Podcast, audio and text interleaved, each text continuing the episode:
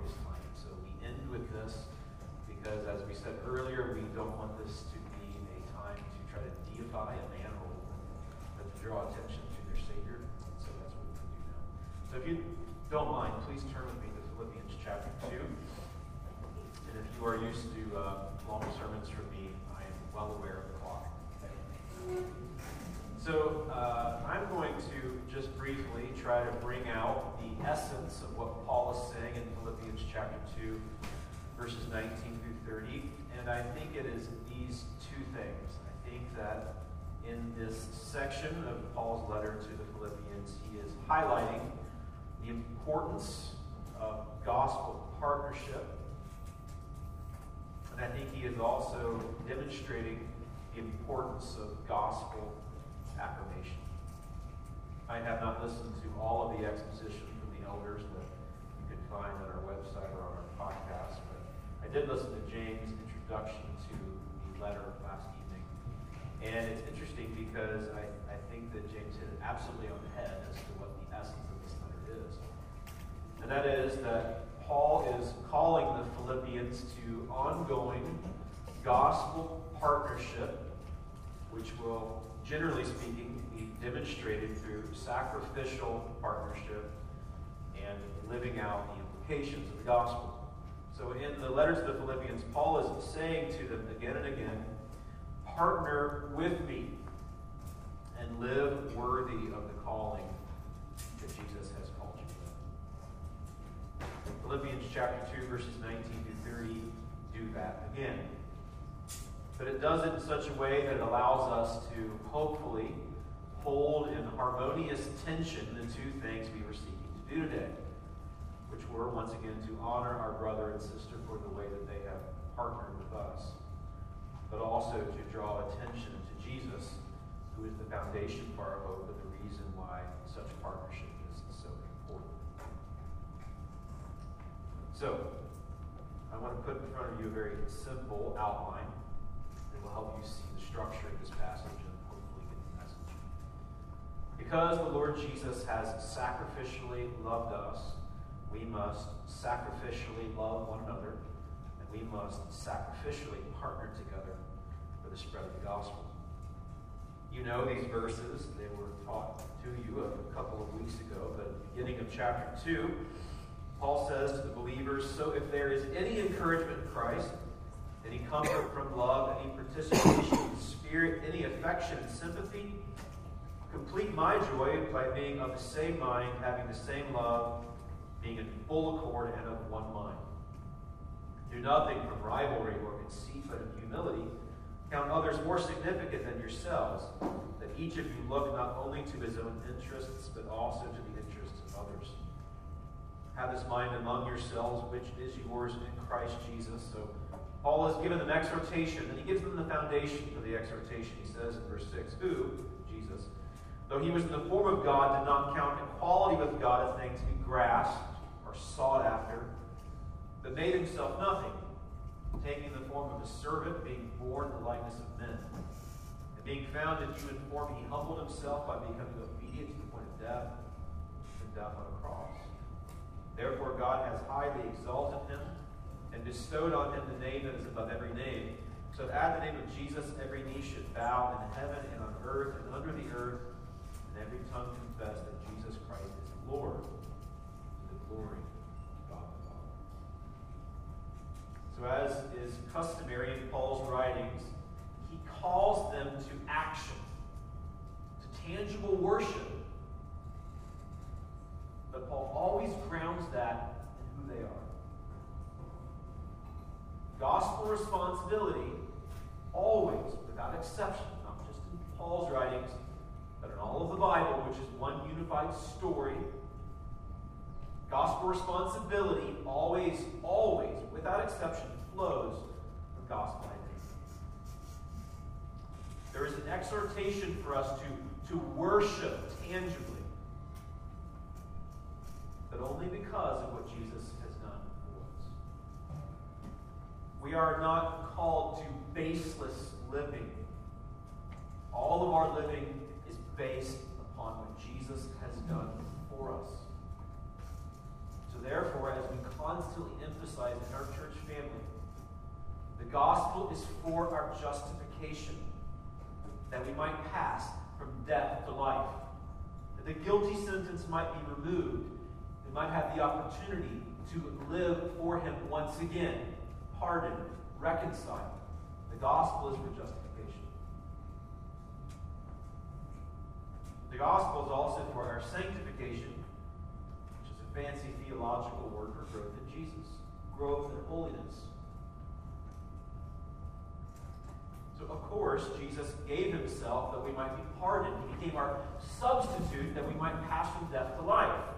He took our punishment and gave us his righteousness. But the message of the gospel is for more than our conversion. The message of the gospel is for every day. So Paul calls them to moral action, but he grounds that in the identity of who they are in Jesus. So because the Lord Jesus has sacrificially loved us, the one to whom every knee will bow, he's the Lord. He is Jesus. He is our Savior. Because our King and our Savior has sacrificially given himself for us, must sacrificially love one another. And that's what Paul's doing in Philippians 2, verses 19 to 30. He says, I hope in the Lord Jesus to send Timothy to you soon, so that I too may be cheered by news of you. For I have no one like him who will be genuinely concerned for your welfare. They all seek their own interests, not those of Jesus Christ. But you know Timothy's proven worth, how as a son with a father he has served with me in the gospel. I hope, therefore, to send him just as soon as I see I will go with me. And I trust in the Lord that shortly I myself will come also. I have thought it necessary to send to you Epaphroditus, my brother and fellow worker and fellow soldier, and your messenger and minister to my need. For he has been longing for you all, and has been distressed because you heard that he was ill. Indeed, he was ill, near to death. But God had mercy on him. And not only on him, but on me also, lest I should have sorrow upon sorrow. I am the more eager to send him, therefore, that you may rejoice at seeing him again, and I may be less anxious. So receive him in the Lord with all joy and honor such men. For he nearly died for the work of Christ, risking his life to complete what was lacking in your service. Paul is seeking in this section to, to commend, to affirm these various audiences Philippians, the believers, but also to commend to them the character of his son, his child of faith, Timothy, and then their fellow servant, Epaphroditus. Paul is in prison. Timothy is with him. Timothy is one of the authors, senders of this letter. We know that from chapter 1, verse 1. Epaphroditus had been sent by the Philippians to Paul in prison to minister to him, to share with him monetary gifts, probably, and other things, and also to give him an update on, on what they were doing and how they were living. Paul has just come out of this section that I already read to you in verses 1 through 11, and saying to them, Live together in harmony, because Jesus has sacrificed himself for you in humility. You are to live that way toward one another, which, of course, runs counter to the way that we naturally want to live. We want to live for ourselves. We're good at that. One of the great mantras of, of Western thought is that we need to learn to love ourselves. That's, that's absolute, it's a joke. There is no one that has ever been born that has not already loved themselves. We love ourselves supremely. We're good at it. No one has to learn to love themselves. Problem is it's hard to love other people because we love ourselves so much. But as we see, get, get this, as we see how God has vertically loved us, and there's an axis on which we can love one another. And loving one another is mere sentimentality if we don't understand the love that God has had for us. So, as we understand how Christ loved us sacrificially, we learn to set aside our own prerogatives and selfishness and learn to love one another. That, that's who Timothy was. Timothy loved Paul. Paul loved Timothy. We think of Paul as this amazing, like, superhero Christian guy, but he was a real guy. He had real relationships, and we see that perhaps nowhere more clearly than his relationship with Timothy. He wrote two letters to him later on in our New Testament. And again and again, he refers to him as his child. Timothy had a believing mother and grandmother, but it's likely that his father was not. And Paul was a spiritual father to Timothy because he led him to Christ, perhaps, or at least had a big influence on early on. But even more than that, relationally, they were super connected. Paul commissioned him to one of the most important churches in, in Ephesus. Paul trusted him. And notice here that, that he says in verse 20, I had no one like him. Paul had a lot of friends. He had a lot of really faithful people around him, but there was no one like. And that's how I feel about you, I don't if I like you. I have other people who have other things that they bring into my life. The elders, other friends here. Um, I, I prayed and prayed and prayed for God to give you a job at Central Ohio. Um, he didn't answer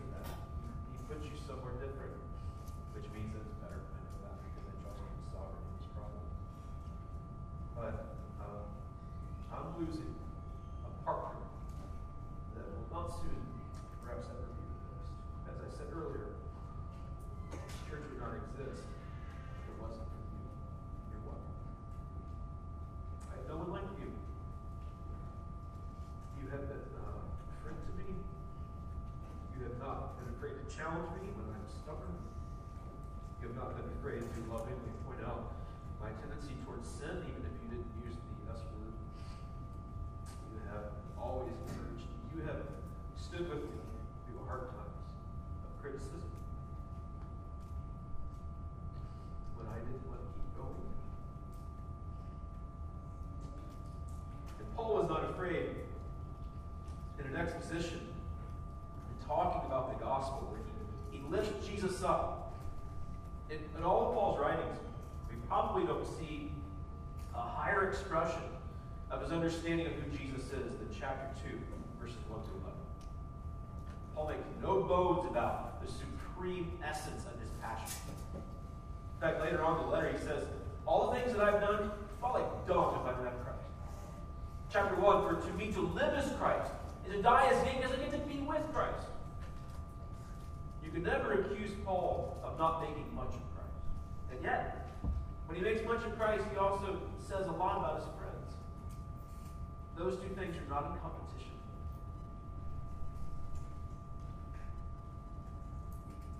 Paul was not a, an egomaniac.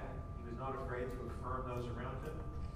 Because of the axis of vertical love, Paul's horizontal axis, he loved. Because Christ loved Paul, Paul loved. So because Jesus has loved us, we love you, loved us. Same thing for Epaphroditus. He came and he served and he gave himself up to the point of sickness, even near the point of death, because he loved Paul. And he came because the Philippians loved Paul. And Paul was super concerned for the Philippians. And he wanted Epaphroditus to go back to them. And Timothy was going to come with them because they loved each other. I've said to you many times, and I'm going to say it to you again, and I'm sure I will say it to you many more times in years to come.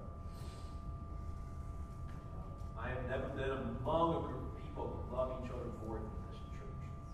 We're not some big mega church. We don't have an amazing bus outside. You know, there's a lot of things that, that are probably we can do better, and um, I, I hope we will in the years to come. But we're probably never going to be on you know, the map. But that doesn't matter. That's not what we're here for. We're here to make disciples. We're here to love each other. Both of which, making disciples, loving each other with the Lord Jesus is what we're here.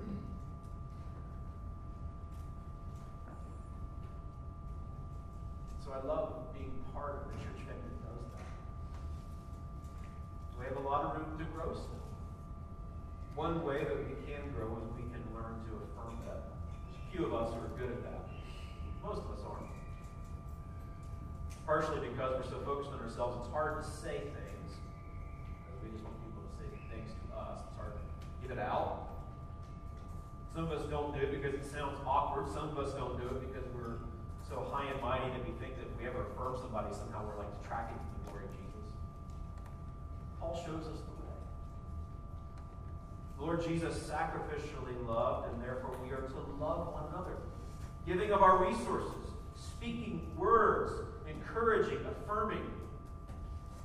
You see, when it really comes down to it, you have not loved if you have not given. Love is not love if it doesn't cost you something. There's a difference between love and sentimentality. The Lord Jesus sacrificed himself. He gave everything to show what real love was like, and, and therefore we love like that. James said, You have done that among us. You have shown us what sacrificial love looks like. Because you are gripped by the notion that the God of the universe took on human flesh and sacrificed himself. That's why But not just this, not just must we sacrifice and love one another because Jesus has done the same for us, but, but secondly, and really the thrust of what Paul is getting at throughout the letter, because Jesus has sacrificially loved us, we must sacrificially partner together for the spread of the gospel. And that's why we can give you up.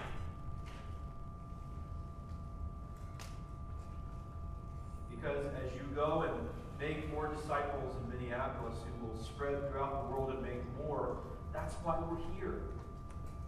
We are here to see Jesus made much of. We are here that his fame might be made known. There is coming a day in the verses we've already read together where every knee will bow to him. And we want a lot of those knees to be on the legs, on the torsos, connected to the heads of those who love and have embraced Jesus in this life. That's what we want. Every knee will bow. But we want a lot of those kneeling knees to be on people who have embraced Jesus as Lord. That's why it's okay to send them away. We don't want to. But they're going because they, they see that as a higher good. The highest good that we can possess, the highest good that we can embrace and pursue is that Jesus is made much of. Because guess what eternity is going to be like? It's going to be about making much of Jesus.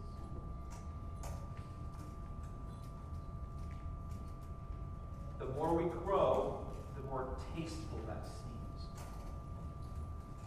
Heaven, the eternal state, is misunderstood if that seems boring to you. And I don't say that to you to chide you. I say that to you so you understand that, eternity is not a tasteless thing. It's a wonderful thing. And if you don't have a taste for it yet, beg God for it and spend time with people like James and Cindy, and then you'll want it more and you'll want it more, and you'll want other people to join you there. God made this world for his glory. He is rescuing it for his glory, and Jesus will be at the center of that. Because we have been made and now rescued for his glory, we partner together with Jesus and together that he might be made much of, that he might be glorified in this life and in the hereafter. Timothy gave up his life to serve Paul. Paul gave up his life to serve the Philippians. That's, that's why the church existed in Philippi.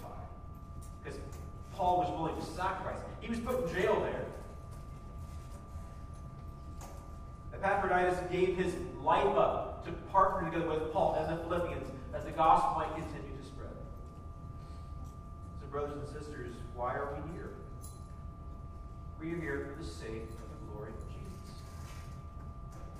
And as we love each other, and as we partner together for the spread of the fame of Jesus in Ohio and Minnesota, which is like some crazy tundra that I'm not even sure is really part of the United States. It's like way up there in a bunch of lakes. There, in Vietnam, in Dubai, Kenya, Pakistan, all over the world, we are living out the purpose for which Jesus came to reconcile enemies that they might become sons and daughters will then go out more and daughters. That's why we're here.